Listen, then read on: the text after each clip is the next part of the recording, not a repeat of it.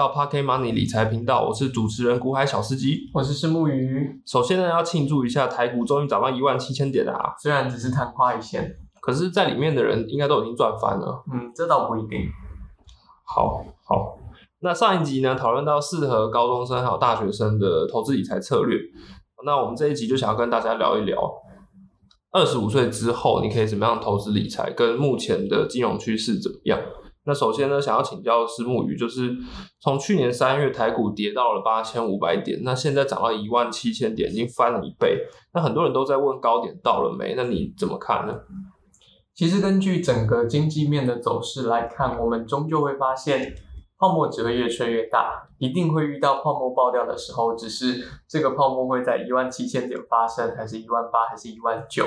在现在的金融环境里面，因为全球一体化的趋势，所以让我们越来越受到其他各式各样外在因素的干扰，所以这件事情越来越难以确定。比如说，中美贸易战让台湾有一度有转单的机会，包含之前 Intel 的效应使得台积电有成长的空间，再加上最近有一些国际性的，比如说新疆棉相关的一些争议，也有可能造成新的整个国际市场的变动。所以这些东西都会牵一发而动全身。在这样子的情况之下，其实市场的波动性会变得更大。但波动变得更大，就表示我们不一定会在这么快的时间点就触碰到泡沫。但是，一旦我们触碰到泡沫的时候，它的反应可能也会特别的激烈。可是你这样跟没讲一样啊。嗯，那你想听什么呢？就是接下来我们该怎么样处理我们的投资理财标的啊？嗯，应该这样子说。我现在的建议是，因为现在的金融市场已经有太多的新手加入，所以二十五岁以后，如果你想要做更全盘的金融布局，那你得想的事情是，你有多少的部位可以承担多大风险，适合什么样的金融工具。如果你不是一个全职的投资人，能够有有效的时间来去做产业分析、股市研究跟操盘的相关时间的话，投入的话，那我的建议是。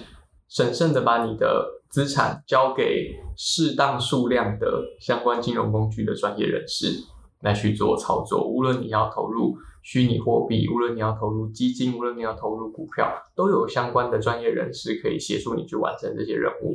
如果你不是一个一天可以花超过三个小时以上专心的研究你的投资工具的人的话，不如去花一周几个小时的时间结识一个、认识一个，或者说。请别人介绍一个适合的、能够帮助你做更好的金融布局的专业人士。当然，但是呃，其实经过这一年，大家透过股市赚翻了，很多人一定会想说，那我接下来可不可以就这样子靠这样的方式来赚钱？当然可以啊，但前提是有多少人知道这一年他为什么赚翻了呢？如果这一年所有人都赚翻了，那。你确保明年我们要从一万七走回一万六、一万五的时候，你还可以赚翻的吗？如果你有这个把握，你永远可以在市场里成为赢家，那超棒！好，新巴菲特，Neil，Neil，好，The One，好。那如果说就是照你刚刚讲的，可能比较稳健一点的步伐了的话，如果想要在三十五岁之前。买房子啊，买车子啊，结婚生小孩，你会有什么样子的建议？如果在三十五岁以前想要做很高的一个消费，或者是支出，或者想要储蓄到一笔很大的金额，如果你现在的本不够，我的建议是不要想太多投资的事情，你应该竭尽你所有可能创造更多收入的机会，去创造更多的收入。如果你一天扣掉你划手机。无谓的划手机的时间，你一天可能就多六个小时，你一周可能就多四十个小时。你一周多四十个小时，你就可以做至少两份兼职工作。如果你的产值还不错，你可以让你一个小时的时薪提升到三百、四百、五百、六百的话，你一年下来就可以累积可观的财富。某种程度上，如果你追求的三十五岁以后的生活，你有自己住的空间，没有太高额的负担，生活相对是稳定的。你很有可能，即便是住在台北市，你很有可能一个月只需要三万块以内就可以。什么？现在房价那么高，三万块就可以搞定？我的意思是，当然，如果你要买一间房子的话，在你支付房贷的期间，可能是要支付更多的钱。但如果你没有房贷压力的话，其实一个月三万以内对你来讲，可能已经是绰绰有余的了。那你讲这么多，那有没有你自己有没有做一些副业啊？比如说那四十个小时你拿来干嘛？我有做很多很多的不同的产业的接触。我认为是这样子的：如果你未来想要做财富上的成长，你必须意识到你做的每一个行动跟你的财富成长有什么关系。不一定你这一刻在赚钱才叫做我有在让我的财富成长。你这一刻花时间去结识了对的人脉，在你今天这份工作结束之后，哎，有人愿意挖你去下一个更好的职缺。在你今天有一笔多余的资金想要投资的时候，有人可以介绍你一个好的投资机会。在你今天想要买房子的时候，你认识一些房地产的朋友，可以给你少了中介费、少了手续费，一栋一两千万的房子，少一趴两趴就是十万二十万的方式在起跳的。那这些东西某种程度上都是变相的让你的财富成长了。我一直在这面这几集里面重复提到的一个观念就是，财富并不一定只是金钱，金钱只是我们最方便来衡量财富的一种方式。那照你这样讲，我我觉得是充满了正能量啊。可是一个人到底要怎么样一直维持这股正能量？没有办法的，没有办法。对，那那我们可以怎么办？嗯，我们只能够把有正能量的时间尽量的投注在最高效能的产出上。没有正能量的时间，就好好的找一个能够发泄、休息、安慰自己的方式。对，不会有一个人就是永远可以能量满满的去做事情。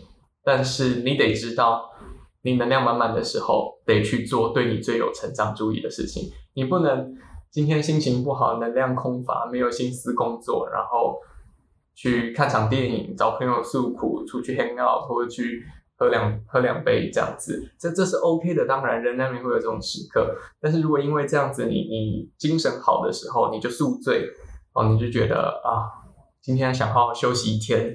你就觉得我虽然能量满满，但是我想去做别的事，不想去做对我人生真正有助益的、跟我的财富成长无关的事。那这样子，你永远都不可能会成长的。我真的必须要补充，就是看电影其实不一定能每次都舒压了。就是最近看了一个怪兽互互打的电影，真的是让我气到疯掉。第二天也没心情工作，那所以提醒大家。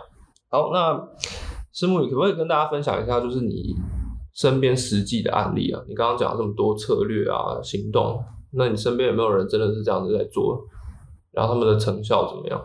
其实我身边有一些人，他们就是生活到三十岁，仍然只有两个账户，一个是人生第一个开的邮局账户，一个是他现在工作的薪水的指定账户。对，然后所有的钱就放在这里，这样子的人也是有，因为他。没有心思，或者是他对生活的要求没有那么的需要高额的财富成长，我觉得这样子也很好。这样子其实是一个你知道自己想要什么，而你现在的状态是能够满足你自己的就够了。但是同样的，我们的生活周遭也会有斤斤计较于去计算，如果我要申请信用卡，什么样子的信用卡可以帮我省多少钱？去斤斤计较说，哎，最近虚拟货币的这个趋势好像越来越多了，我都不懂虚拟货币是什么，我得来了解一下。就有很多人，他休闲的时候是看 YouTube，但也有很多人，他休闲的时候是看金融工具、看趋势新闻。真的很佩服那种人。那每个人的兴趣跟方式不一样。那我想讲的事情是，如果你想要追求财富的成长，你得去想那一个。你有时间去投入的东西，怎么样帮助你成为价值变现的事物？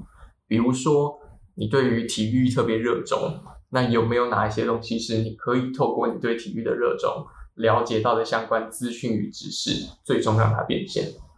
哦，也许是运动彩券，好，可能啦。如果你对运动的分析精准到一个程度，某种程度上，运动彩券可能是一个投资工具。那当然，这个市面上有很多合法的、非法的、台面上的、台面下的、国际的、国内的不同的运动形态的一些活动。那关键在于你认同什么、喜欢什么、投入什么，以及你有没有能力去把这个东西做成价值变现。